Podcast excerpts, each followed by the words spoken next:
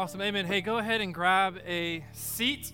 Um, first of all, I want to welcome you all here. Thanks for being here. I know it is Time Change Sunday, and I know it is spring break. Um, and uh, the majority of our congregation are young families. And I even told Lauren last night, I was like, listen, if the boys have a rough morning, I was like, feel no pressure to come to church. Um, and I, as I said, I was like, I guarantee that's what 99% of the people are in our church are having this conversation right now as well. Um, and uh, we know quite a few people um, that won't be here. But if you're listening to the podcast online, I just want to say uh, uh, thank you for listening. Glad you're here. And to the people in the room, glad you are here as well. It's good to see you guys. Last week, uh, I was up at the Lake Nona congregation, and um, Lee and his family were down here. Um, we missed you guys, and it's always good to be with family. Uh, last week, Lee down here and myself up there launched a brand new uh, collection of talks called The Path. The Path. And what these kind of collection of talks are going to be about, and last week kind of kicked it off, is uh, we're looking at Jesus' path from last week we started at the Transfiguration, um, from the Transfiguration to the cross. And then um, at the end of the series, we'll reach Easter. Um, but we're looking at how we're looking at Jesus' path to the cross, and on this journey of him to his purpose, how does it parallel with our path, our story, our life, to on our path um, to find our purpose as well? And how can we apply those truths to our lives? Um, last week, again, we looked at the transfiguration. This week, we're going to be looking at something a little bit different. Um, I have never preached on this before, nor have I heard anybody preach on this before, so it's new territory for me, but I'm really excited about it. We're going to be in Luke chapter 22. So if you have your Bibles, flip there, uh, phones, swipe there. Um, if nothing else, it'll be on the Sky Bible, aka the screens for your convenience. Um, growing up, I uh, when the pastor would say, if you have your Bibles, turn to and then he would himself flip there, and you would hear in the crowd just a everybody trying to find their spot. And we live in a different world. My Bible's on my iPad, and I'm assuming your Bible's on your phone. But um, uh, or he used to be like, if you got your Bibles, somebody raise it and shake it and give a hallelujah, and people would do that as well. We don't do that here. Uh, but if you want to, go ahead and do it. Okay, never mind. Uh, we're on a, a, a, collection talk called The Path, Luke chapter 22, which is where we're going to be this morning. A little bit of context. Um, of where we are in this passage, the time for Jesus to begin his journey to the, to the cross has begun. We are exactly three days before Jesus is to be tried and crucified. This is kind of where we are in the story. Um, the plan is set in motion. Judas has already struck a bargain to betray Jesus for some money. Um, this, this plan by the Pharisees is already set they're already going out to gather the Roman soldiers to come and to arrest Jesus later on. And Jesus is not surprised or taken back by any of this. So, in this moment of the foreknowledge of this plan that is being set in motion, again, just three days before he is to be considered guilty to the Roman government and to the Jewish people, he gathers his 12, including Judas he says, Guys, let's go to this room together. Let's go to this dinner table. So he gathers the 12 and they go and they sit down at this table and there's this Passover meal in front of them. They're about to celebrate Passover. Now, Passover, really quickly, was this celebration by the nation of Israel where they celebrate and remember their freedom from captivity in Egypt. If you remember the 10 plagues, nine of them were plagues the tenth one was God's judgment on, on Pharaoh's, uh, to Pharaoh and the Egyptian people for not letting his people go. And so, what the tenth plague was, it wasn't really a plague, it was more of a judgment. Of uh, the tenth plague was um, God told Moses to tell the whole nation of Israel, Go and kill a lamb and put its blood on the doorframe and the spirit of death will pass over. And whoever does not have the blood of a lamb over the doorframe, the spirit of death will come into their home and take the firstborn. And so this happened over the nation of Egypt at the time, and it was the tipping point for Pharaoh to be like, just get out of here. Go. And so while yes, there was there it's it's cool, it's a picture of the gospel, there was freedom from in death. And so, in this Passover, what they're doing is they celebrate the fact that there was a spirit of death that passed over them because the blood of the Lamb was in front of them, not knowing that that's what was about to happen in their day in a different way. But the blood of the Lamb was in front of them, so the spirit of death passed over them, but it went to the people that did not have the blood of the Lamb over their lives, over their homes, over their door frame. And so they celebrated by remembering. They didn't celebrate the death of the firstborns of Egypt. They celebrated remembering that that was that Passover event was the thing that led to their freedom from Egypt. And so once a year, every year, they would sit down and have this meal that would celebrate Passover, celebrate the freedom from captivity. So, Luke chapter 22, verses 14 through 23, we're going to read this really quickly. It says this And when the hour came, he, Jesus, reclined at the table, and the apostles with him, and he said to them, I have earnestly desired to eat this Passover with you before I suffer. For I tell you, I will not eat it until it is fulfilled in the kingdom of God. And he took a cup, and when he had given thanks, he said, Take this and divide it among yourselves. For I tell you that from now on I will not drink of the fruit of the vine until the kingdom of God comes.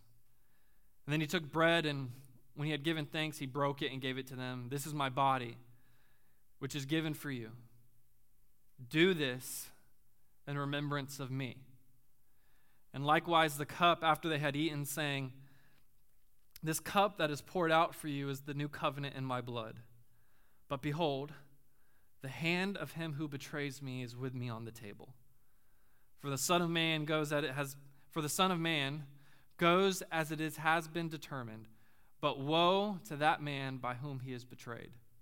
And they begin to question one another which of them it could be who he who was going to do this. There's, again, a lot to unpack here. Um, and there's a lot of culturally cool stuff that is kind of ties a lot of stuff together, but we'd have to camp out in Leviticus and Malachi for a long time to cover everything. But what is Jesus getting at in this passage? What was so important in this passage that the disciples and, and God uh, saw it worthy enough to be captured in Scripture? I'm going to paint a picture really quickly. My, um, my pawpaw, my dad's dad, um, was uh, just kind of that, you know, that best friend I had growing up. I used to fake be sick at school just so he could come and pick me up from school and we'd spend the whole day together. Um, I knew when I got dropped off at his house, if my mom says, hey, he's already had dinner, he's good. The second that door closed, you want McDonald's? Like, yes. Like, he was just that guy. I, I, I loved him. And I think we all need grandparents who do that. You know, if we don't need rule keeping stickler grandparents. You know, as much as me and my wife beg my mom to like keep the rules, I'm banking on the fact that when my son is a teenager one day, he's going to tell me stories about what they did that went against everything we talked about. He, they're the reason he has 10 crowns in like his mouth right now. You know, like I am, I'm banking on that to be true.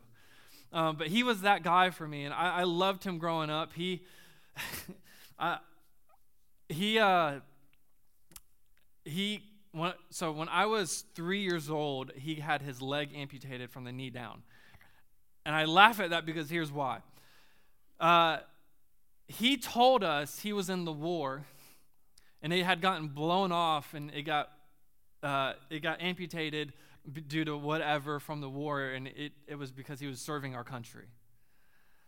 At his funeral, I was told the truth that that wasn't it. He came to grandparents' day at our school and told my whole class that I got blown up in the war. I'm sure all the grandparents were laughing at him because he could never specify which war it was. He was like, you know, the war. And I'm like, okay, like I believe you.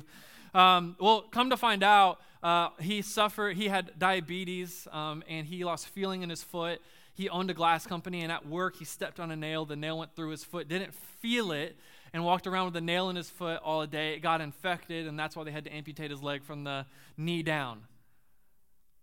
I didn't find that out until I was 10 after he had passed away at his funeral. And I just remember being like, that guy is a legend. Like, he just took that to his grave. Uh, my younger brother, who was, let's see, if he passed away when I was 10, he was four, believed that story up until my younger brother was in high school, had never heard any different. He's like, you mean, you mean tell me Papa's leg didn't blow off in the war? No, he, he was a diabetic. He stepped on animal. He was like, legend. like, it was just, we, that was amazing. Um, but in November of 2005, um, or 2004, um, my papa passed away. And um, it was sad. It was a hard moment. That was the first close family member we had lost. And I remember that Christmas, um, we're all gathered around and um, we're at my mama's house. Um, and that's what we called the mama and papa. And we're at my mama's house and we go through all the presents. And my mama says, I have one last gift. Daniel, my dad, this is for you. My dad opens it up and it's my papa's watch. And um, my dad just loses it in front of our family and just hugs his mom, my mama, and they just have this really, it was a really special and sweet moment. And that watch still sits on my dad's um, dresser at the house. And um, he wears it time to time, but it, it just, it sits there. And it's this really special thing that um, my grandmother gave to my dad to remember.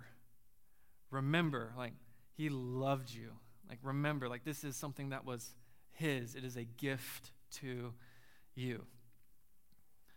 And when you think about that, or you think about, you know, when soldiers go off to war and they're injured or they give the ultimate sacrifice, they're given the Purple Heart. They're given a token of something to remember their sacrifice by. And Jesus, in this moment, what he's doing is this is his watch to his followers. This is his gift. This is his remember me by this. And he has this moment with his disciples that would become a practice in Christianity for a long time. And um, he establishes the Last Supper, what we call the Lord's Supper or communion. And he's about to leave them, and late in the evening, Jesus takes a common Jewish celebration, a common practice, and does something absolutely incredible with it. So let's start with this. What is communion? Communion, by definition, is common union.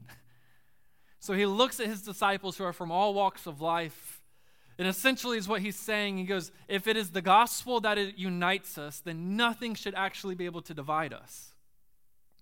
He's saying you have common union with one another. You have this common thing together. In fact, the Apostle Paul, in almost every single church he planted in that day and age, he had them every time they gathered partake in communion.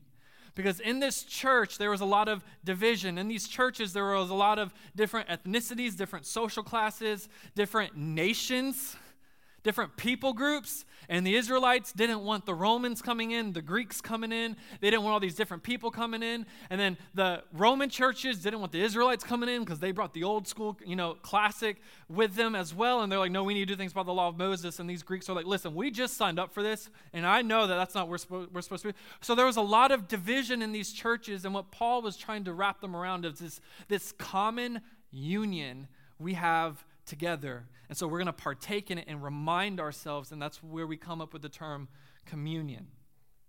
And it's an important reminder of the union we have to Christ.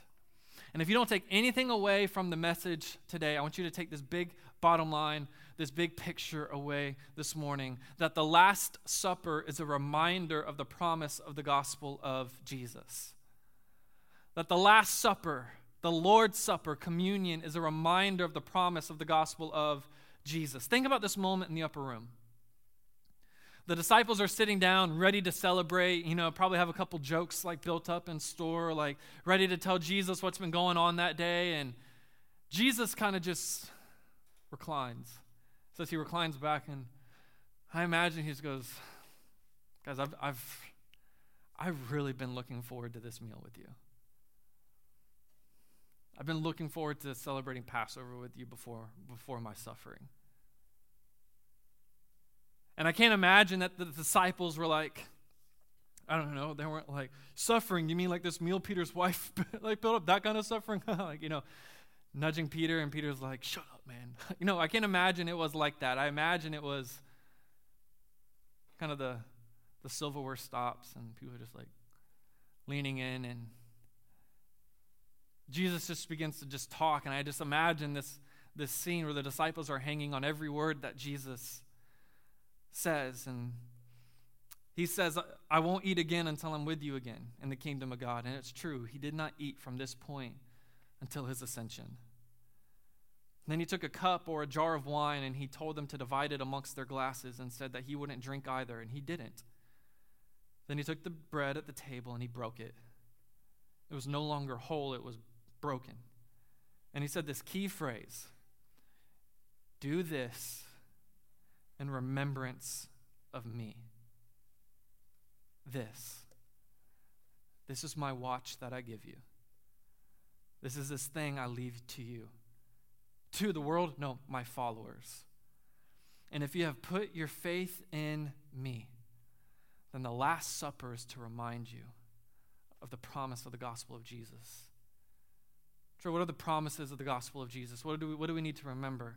Well, number one, that we need to remember that Jesus establishes communion so that you remember that you are a member of God's kingdom and a receiver of his grace.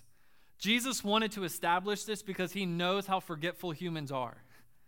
Um, I, I am terrible at remembering passwords because, like, have you ever done this? Hey, wrong password, incorrect password, incorrect password, incorrect password, incorrect password. I'm like, I've tried everything. I just need to reset it. And I go to reset it and I type in a new password and it's like, sorry, you can't use the old password. I'm like, are you kidding me right now? I swore this is the one I typed in, right? And I get locked out of things. It, it's just this whole thing. There was one time when I first got my license, um, I asked my dad if I could drive from our house to the volleyball game at my high school. It's like a five minute drive. But I was like, sure, be sure to text me when you get there. Done. I get there. I'm having a good time hanging out with my friends, being dumb. One of my buddies got kicked out of the game. Like, it was just great. We were having the best time of our lives. Um, and uh, my dad, I'm enjoying the game, and next thing you know, at the corner of my eye, I'm up in the stands. I see my dad like park himself right there in front of the bleachers. He goes, "Hey, you here?" I'm like, "Yes, sir." He goes, "Yeah, Text me next time, or else I'm taking that car away from you. And leaves. and I just remember, like, uh, and my buddies were like, and I just had to sit there in this awkward moment. I forget things sometimes to the point where one time um, my brother walks in the house. He was like, Dad's mad at me. I was like, Why? He goes, I forgot to text him where I was. And me and my buddies were there. We're like, Yeah, been there, done that. Like, you got to text your dad where you are if you get to a certain place. Um, I forget things constantly. If it's not written down or if I forget to put it in my calendar, odds are I'm not going to remember it. I can't tell you how many times I'm doing something and I get a text it's 11:58. Hey, we still good for our meeting at 12? Yeah, absolutely. And I have to run and I got to go figure out how am I going to get on Zoom? How am I going to get on FaceTime? How am I going to get 30 minutes away in 2 minutes? Like I got to figure out how am I going to do this? We are forgetful people. I'm sure you would admit you do the same you are the same in some way. You are a forgetful person in some capacity. And forgetting things gets me in a mess. I don't know about you, but it gets me in a mess. It never gets me out of a mess. I've never forgotten something and it worked out for the good.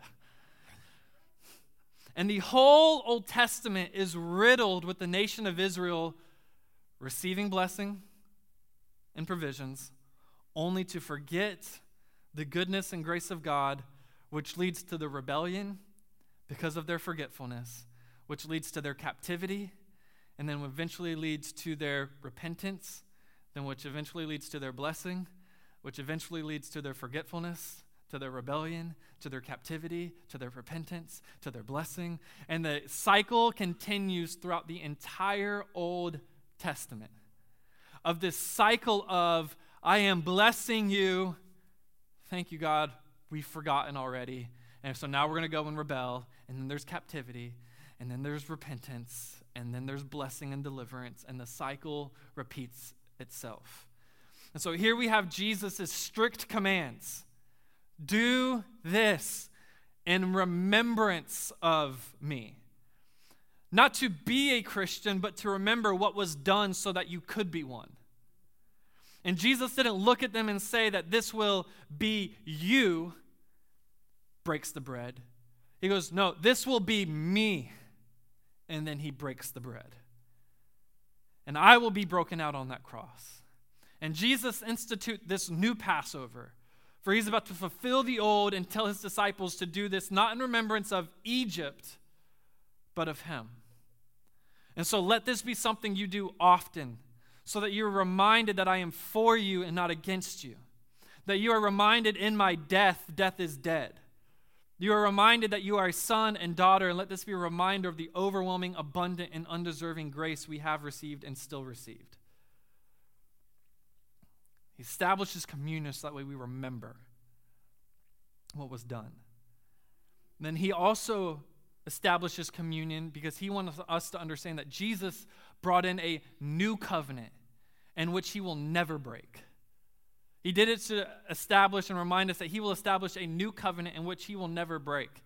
I've been to Togo, at West Africa, a lot in my life, and when you go throughout the markets, they they still do sacrifices, they still do witchcraft over there. And I will say this if you've ever walked through a market in that area, they have sacrifices that you can buy in the market to make to these different entities over there.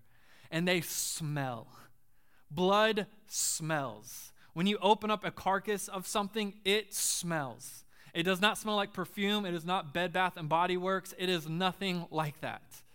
It smells awful, terrible, and it stains everything. It stains, it smells, it's nasty. There is nothing pretty about it. And in the Old Testament, this is what God commanded the nation of Israel to do. In fact, in Leviticus 17 11, when God is establishing how the nation of Israel is to sacrifice to him, he says, For the life of the flesh is in the blood. There is life in the blood.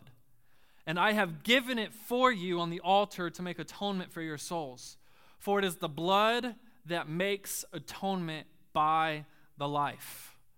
So, what he's saying, he's, he's talking about when you sacrifice the lamb to me, there is life in its blood, and there can only be life through death. And so, this, this pure lamb that you are sacrificing is actually washing your sins away. Forever? No, in the Old Testament, for a time period, they had consistently do this.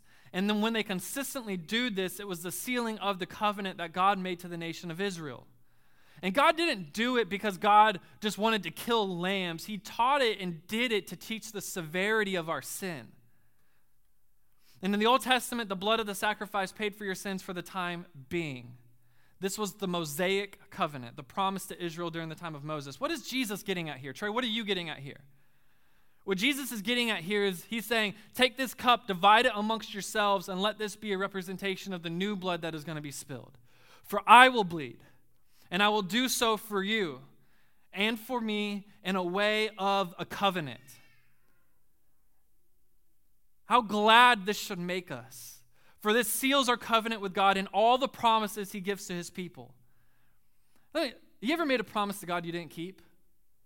I can't tell you how many times I was like five or six years old and I said, God, uh, you know, and I was sick and I was scared of throwing up at the time. And I'd be like, God, I'll never sin again if you just don't let me throw up. I'll, i promise you, just don't let me throw up. And I'd end up throwing up and be like, well, I'm going to go sin. I'm just kidding. I would be like, God, I promise you. I, I'd end up breaking promises. And then later on in life, it's finding me at the same sin for the millionth time. And I'm like, God, I promise you I'll never do it again. Forgive me, forgive me, forgive me. And then you step back into that again. And thank God, this covenant with Jesus that we have is not dependent on our promises. The good news about the gospel, the good news about the communion, the good news about the Last Supper and what Jesus is teaching is that this covenant is not dependent on us, for God made the promise. And God has never broken a promise. He's a promise keeper, and his promise says that his blood has paid our bill in full.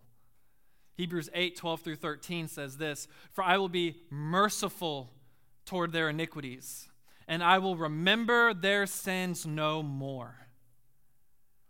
And this is God speaking. And speaking of a new covenant, he makes the first one obsolete. And what is becoming obsolete and growing old is ready to vanish away. this old covenant that the nation of Israel, remember, Jesus is talking to Jewish people. So while you and I are sitting here like, I get what you're saying, this really has no impact for me, this just freed them from so much.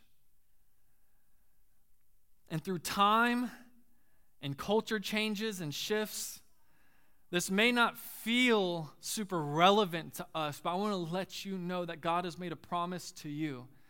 And that the, influ- the impact of it was if the blood of a lamb can purify the sins of an individual for a time being, that the blood of Jesus can purify and wipe clean and make an in- a, a guilty person innocent for all of eternity. And that is the new covenant that if you put your faith in me, my blood is on the doorframe.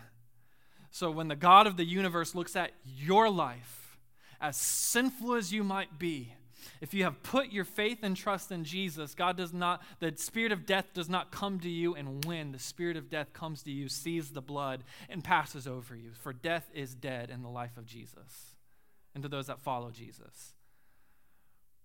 And number three, Jesus reminds his disciples of the future hope and ultimate reward of our faith. He says, I will not eat with you again until they were all with him in future and ultimate glory.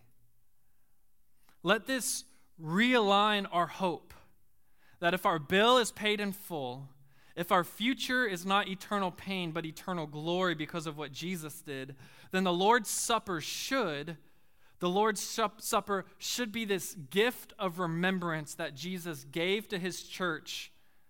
And it should be filled with joy and hope for the fact that one day we won't need to remember our future hope because we will be in our future hope and with him in all of his glory.